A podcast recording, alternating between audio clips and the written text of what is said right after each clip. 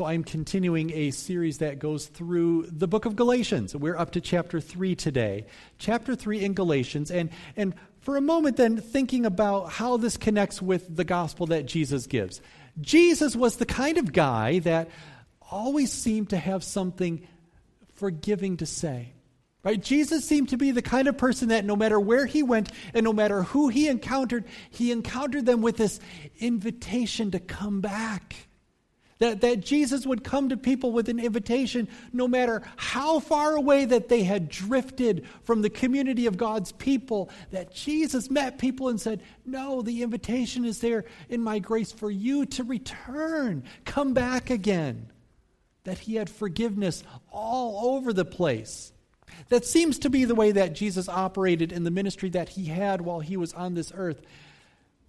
Except for one thing, except for one group of people in particular, or one fault in particular that he points out. Now, it may be true that Jesus, Jesus more than anyone else, right, is in a position to point out people's faults. Because Jesus is the one who lived a life without any faults. He lived the life that was perfect. So if there was ever anyone who had the right to point and say, You're doing it wrong, you're doing it wrong, you're doing it wrong, it would have been Jesus. But he didn't do that. Except for one group of people and one fault in particular. That Jesus, while he had forgiveness and grace to show to so many, he seemed to have some rather harsh words that always came to the Pharisees, the, the religious people, the super religious people. And the fault in particular, right, the one thing that he always seems to call them out for again and again is hypocrisy. That you are hypocrites, he said to the religious people. So I wonder why is that? Why does Jesus, who gives so much grace and so much forgiveness to so many people, draw a line to the super religious people and, in particular, point and say, hypocrite? Why does he point that one out? What makes that one the one that's separated from all the others? Maybe as we look a little bit today at Galatians 3, the Apostle Paul will help us to see that a little bit better. That in Galatians 3, we see a little bit of a picture of how it is that this one particular fault of religious hypocrisy comes into play in a way that helps us to see that. Here's how I'm going to go through that today. That uh, we're looking at the first 14 verses of Galatians 3, and I'm going to take this in chunks. So it's it'll be on the screen here, but it's also it's printed in your bulletins that you have that you can follow along. I'm going to take it in chunks as we go, and I'm going to move around a little bit. So we're going to read a section, then jump to another section, then go back. So there'll be a little bit of bouncing around, but that's intentional. I didn't forget verses. I'll get to them. That's how we're going to go through it, okay? So, first of all, here's how he begins. He begins with these first five verses, and I'm going to read these first five verses then that come to us, that comes with five questions. He says this You foolish Galatians, who has bewitched you? Before your very eyes, Jesus Christ was clearly portrayed and crucified. I would like to learn just one thing from you. Did you receive the Spirit by works of the law or by believing what you heard? Are you so foolish? After beginning by means of the Spirit, are you now trying to finish by means of the flesh? Have you experienced so much in vain if it really was in vain? So I ask again Does God give you His Spirit and work miracles among you by the works of the law or by believing what you heard? All right, I'll stop there and consider all right, I, I wonder a little bit. Paul begins this, and he says right in verse 2, I want to know just one thing. And then he asks a whole bunch of questions. And I think, no, Paul, that's not how it goes. If you want to know just one thing, then you get to ask one question. Uh, something here doesn't add up. It's like the saying that goes, you know, there are three kinds of people in this world those who can count and those who can't. Another minute with that one? Yeah. But that's what that's what I want to think here. Like, all right, you want to know one thing, but then you throw all these questions at us. So, what is it that you really want to know? Right? What, what is Paul really digging after in this? So let, let's look through these questions that come in these verses and see how they all tie together. He starts it right off. He says, You foolish Galatians, who's bewitched you? Right? Bewitched in the sense where we almost get the picture in this that Paul is, is telling us there is more going on here than, than a simple slip up or mistake, but, but there is a spiritual battle taking place here. And Paul gives reference to that in other letters that he's written as well, doesn't he? that in this spiritual battle that our struggle is more than a struggle against flesh and blood or people of this world but, but that there is a larger spiritual battle that takes place and, and paul's giving a nod in that direction here that, that what we're talking about here while we're talking about some specific correction that needs to be made with the way that the church in galatia and the galatian regions live that within that there's some higher struggle taking place and there's a spiritual connection to what that struggle looks like. So we ask a question of that. Then he proceeds to the next question. So, did you receive the Spirit by works or by believing? How did you receive the Spirit?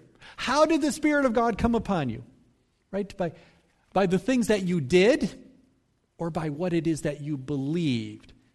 He's coming to that question then because he's reminding them that they were, these Greek Christians in these churches in Galatia, received that gospel message from him and came to faith by believing it before they knew any of the rules.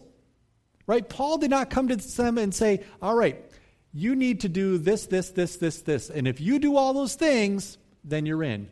Nope. He came with the message to say, Jesus died for you. You believe it. You have faith in that. You're in. He's reminding them of that. Moving on to the next question, then, he asks, So are you so foolish? Foolish in the sense of, but you've already experienced, you've already had a taste of what it means to have salvation in Christ by faith alone. You've already been there. It, it's not like someone's coming to you for the first time with this. You've already lived in this, you've already experienced it. And in fact, his next question goes even further within that. Have you experienced so much in vain? This one seems a little odd for Paul because Paul seems like the kind of guy who's so logical. Everything is about logic and reason with Paul. But, but here he asks, he asks a question that plays to their experience, not their logic, but just think about what it is that you have already lived through in your own experience that you know that you have received the Spirit of God when it came to you by the faith that you had. So you know better by your own experience. And then he concludes with a repeat. He's actually asking the same question over. And he asks again Did you receive the Spirit by works or by believing?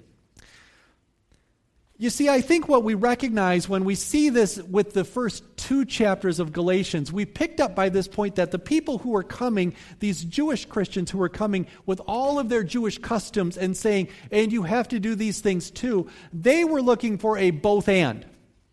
Right? They weren't saying, no, no, no, forget about Jesus, do these things instead. They were saying, okay, Jesus, yes, but also, in addition to, on top of. So they wanted a both and kind of answer to that. All these things that you have to do now. Paul is saying, no, no, no, no, no. This is not a both and, but he's framing it as an either or. Right? You can't have both. It's either one or it's the other. And he's making this logical, reasonable argument for that, for them to recognize it's not both and, it's either or. Because when you live the life of both and, you create a double standard. Double standards. And when you live life with double standards, you live a life of hypocrisy. Double standards are the things that make people hypocrites. And that points back to that one thing that Jesus, in all of the grace and forgiveness that Jesus had, the one thing Jesus pointed at and said, Nope, not for hypocrisy. That we need to somehow be careful of that. And Paul then is giving us this example that, you know, it, it, it didn't end in the time of Jesus and with the ministry of Jesus, but, but somehow that was something that continued to creep into the New Testament church even after the time of Jesus, even after the resurrection. That we still then need to maybe be aware of the ways in which this double standard creates a hypocrisy that we confront in the church. So, what does that double standard look like? I'm going to label this in two different ways then as we go through this passage. There is a standard of the law, and there is a standard of faith. I'm going to go first with the standard of the law. And to do that, I'm actually jumping down in the passage. So I'm going to pick it up at verse 10. Okay? Verse 10, where Paul writes this For those who rely on the works of the law are under a curse. As it is written, Cursed is everyone who does not continue to do everything written in the book of the law. Clearly, no one who relies on the law is justified before God, because the righteous will live by faith. The law is not based on faith. On the contrary, it says, the person who does these things will live by them. Christ redeemed us from the curse of the law, becoming a curse for us. For it's written, Cursed is everyone who is hung on a pole. A reference there to the crucifixion. So, the standard of the law, you know, Paul doesn't mince any words right here. He gets right into it. The law, the law is a curse, right? Not just that, you know, the law is something we view differently or has a different purpose or the law is something that we should see differently. But no, he, na- he names that and labels that as a curse that we see the law that way. Why does he do that? Right? What, what is Paul after in the way that he labels the law like this? Think about it this way. I remember once in my in my former church in Denver that there was this incredibly saintly, godly gentleman, this old man who, who died, and we did his funeral. And, and I remember in the process of doing his funeral, the, the visitation that would happen before, and the, the meeting and greeting with family and friends and all who gather before the service and then after the service, and how many stories I heard about this gentleman and what a good person he was. All that he did for the church and for his community and for his family. Right? That, that he would volunteer wherever a volunteer need was needed. That he was so generous that when there was something that needed to be given, he would give it for that. A guy who was born and raised on a farm in northwest Iowa, but then moved to Denver. Then in Denver, got a job at the U.S. Mint right in Denver, which prints all, makes all the coins that we have in circulation. Worked his way up to be the number two guy at the U.S. Mint, which basically means, you know what, he was running the mint because the number one guy at the mint is a political appointee who typically doesn't even understand how that process works. So he runs the U.S. Mint in Denver for years and years, but you know what? You would never know it. You would never know it by the kind of house he lived in, by the beat up old truck that he drove, by the kind of clothes that he wore, because he was always so humble and modest in his means. So those stories would come on the day of his funeral. He was such a wonderful guy. And, and so often then, I heard attached to that a phrase that would go something like this I'm sure he's by Jesus' side. I am sure that he is in heaven in glory with Jesus now because he was such a great guy. He was so godly. I know that means well. I, I know there was good intention to those comments, but do you see how wrong that is? Well, okay, I am sure that he is in heaven now. I am sure he's by the side of Jesus, but but being by the side of Jesus for him has nothing to do with how good a person he was. Nothing. Being in heaven with Jesus is completely about the faith that he held in his heart. Period. That alone.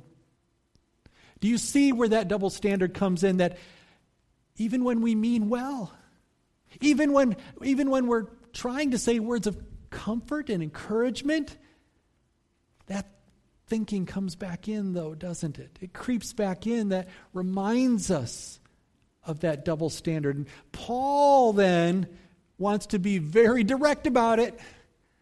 Right? I'm being sort of gentle in that, but Paul says, you know what? That's a curse. He's laying it out them for people like that. Jesus takes that too. If you go back to Matthew chapter 5, that Jesus has these standards that he runs with as well, standards that show us that the way in which he interprets the law are ways that give us new ways of thinking about the law. In fact, he does that in ways that close all the loopholes. In the Sermon on the Mount in Matthew chapter 5, Jesus says things like this You have heard that it was said, Don't murder. But I tell you, anyone who has harsh words for a brother or sister, or is angry with a brother or sister, is guilty of murder.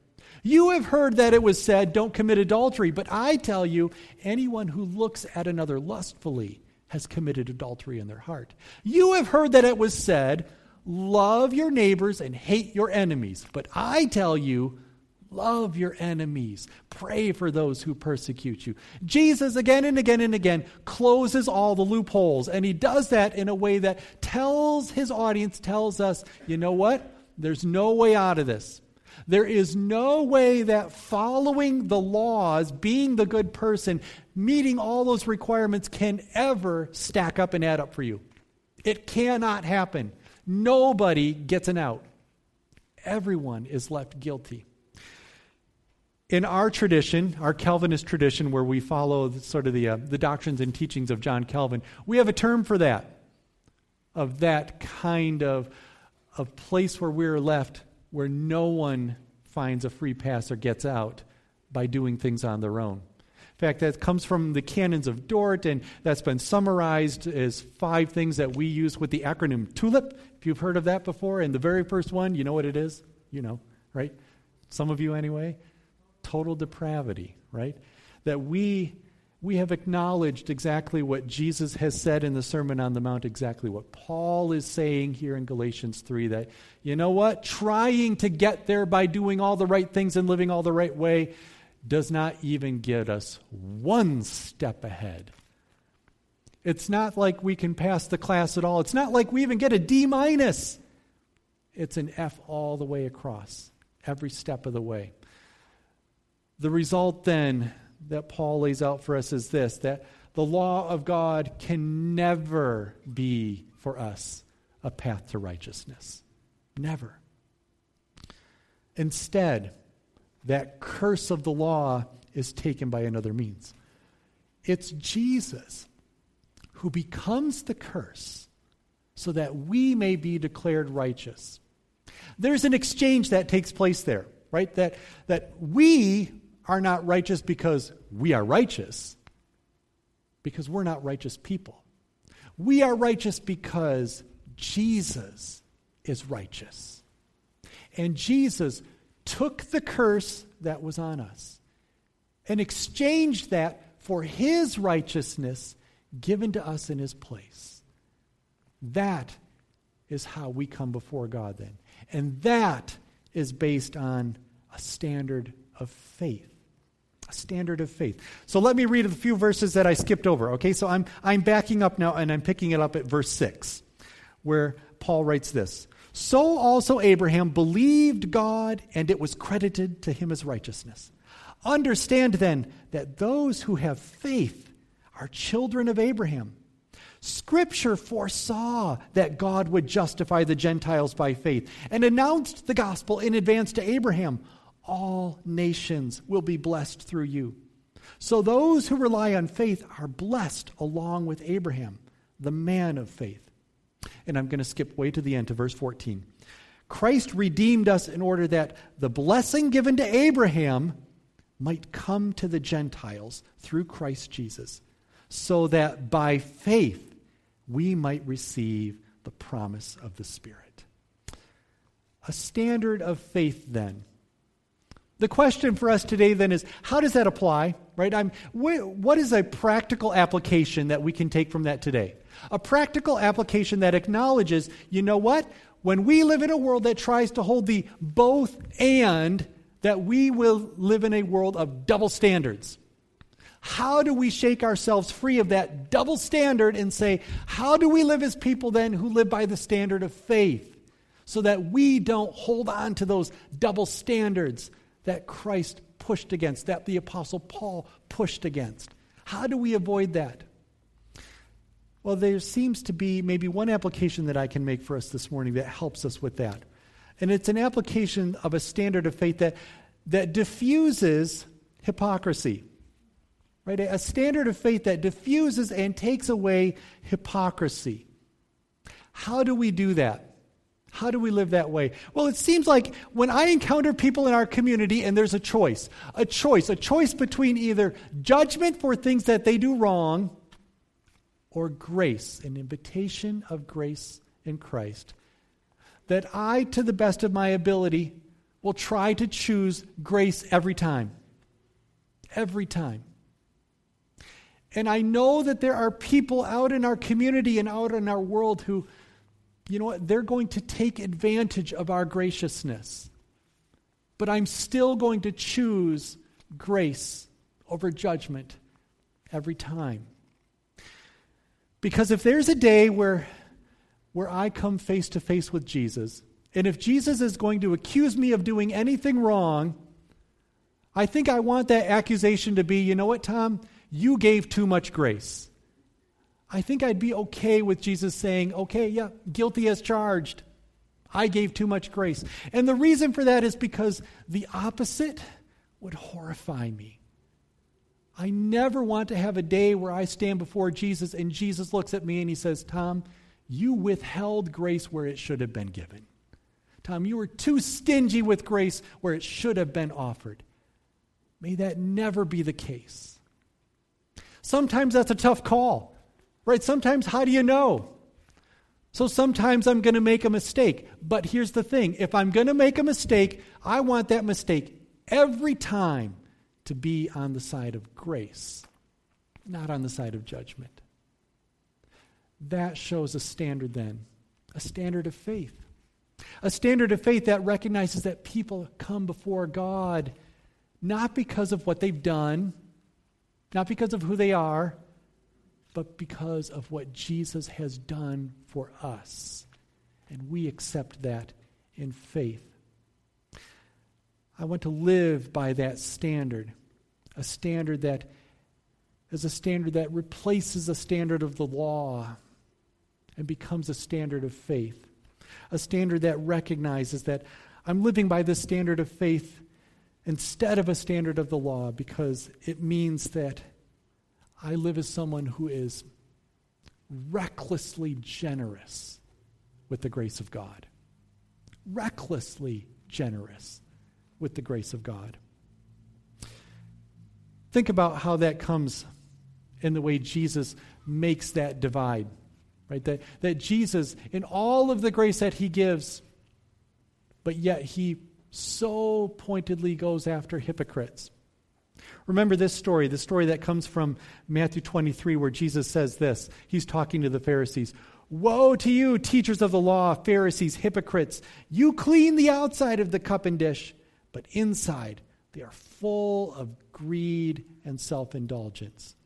Blind Pharisees, first clean the inside of the cup and dish, then the outside will be clean also.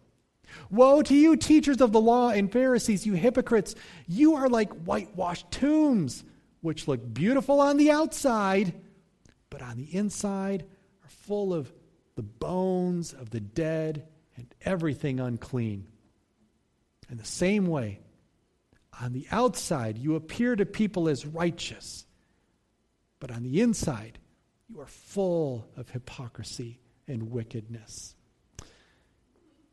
You know, for people who are out in our communities who, who will not come to church, will not join the people of God. For all of the reasons that they give for not doing that, you know what the number one reason is? The number one reason that people outside of the church give for staying outside the church? Because Christians are a bunch of hypocrites, they say. That's what they see. They're calling out a double standard. Calling out a hypocrisy that they see.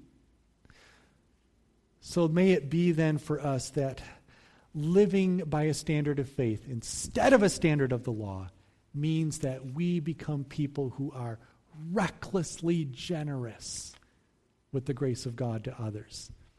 And the reason we embrace that with faith is because it is God who has been recklessly generous with his grace to us. If God does that for us, may we be people then who turn and do that for others. Let's pray together. God, we thank you for the gift of your word, and we thank you that you show us in your word how it is that we become so blinded by double standards. Lord, may we then be reminded of that in all the ways that we need to come before you and find how it is that you have once again called us to a faith, a faith in you that brings us before you, that reminds us that we bring nothing of our own, and that shows us once again how reckless your grace has been for us, so that we may share that grace abundantly with those around us. God, you are the hope of our lives and of our world. And we bring that before you then, knowing that you call and invite us to be your children in that. We pray all of this in the name of Jesus, our Savior.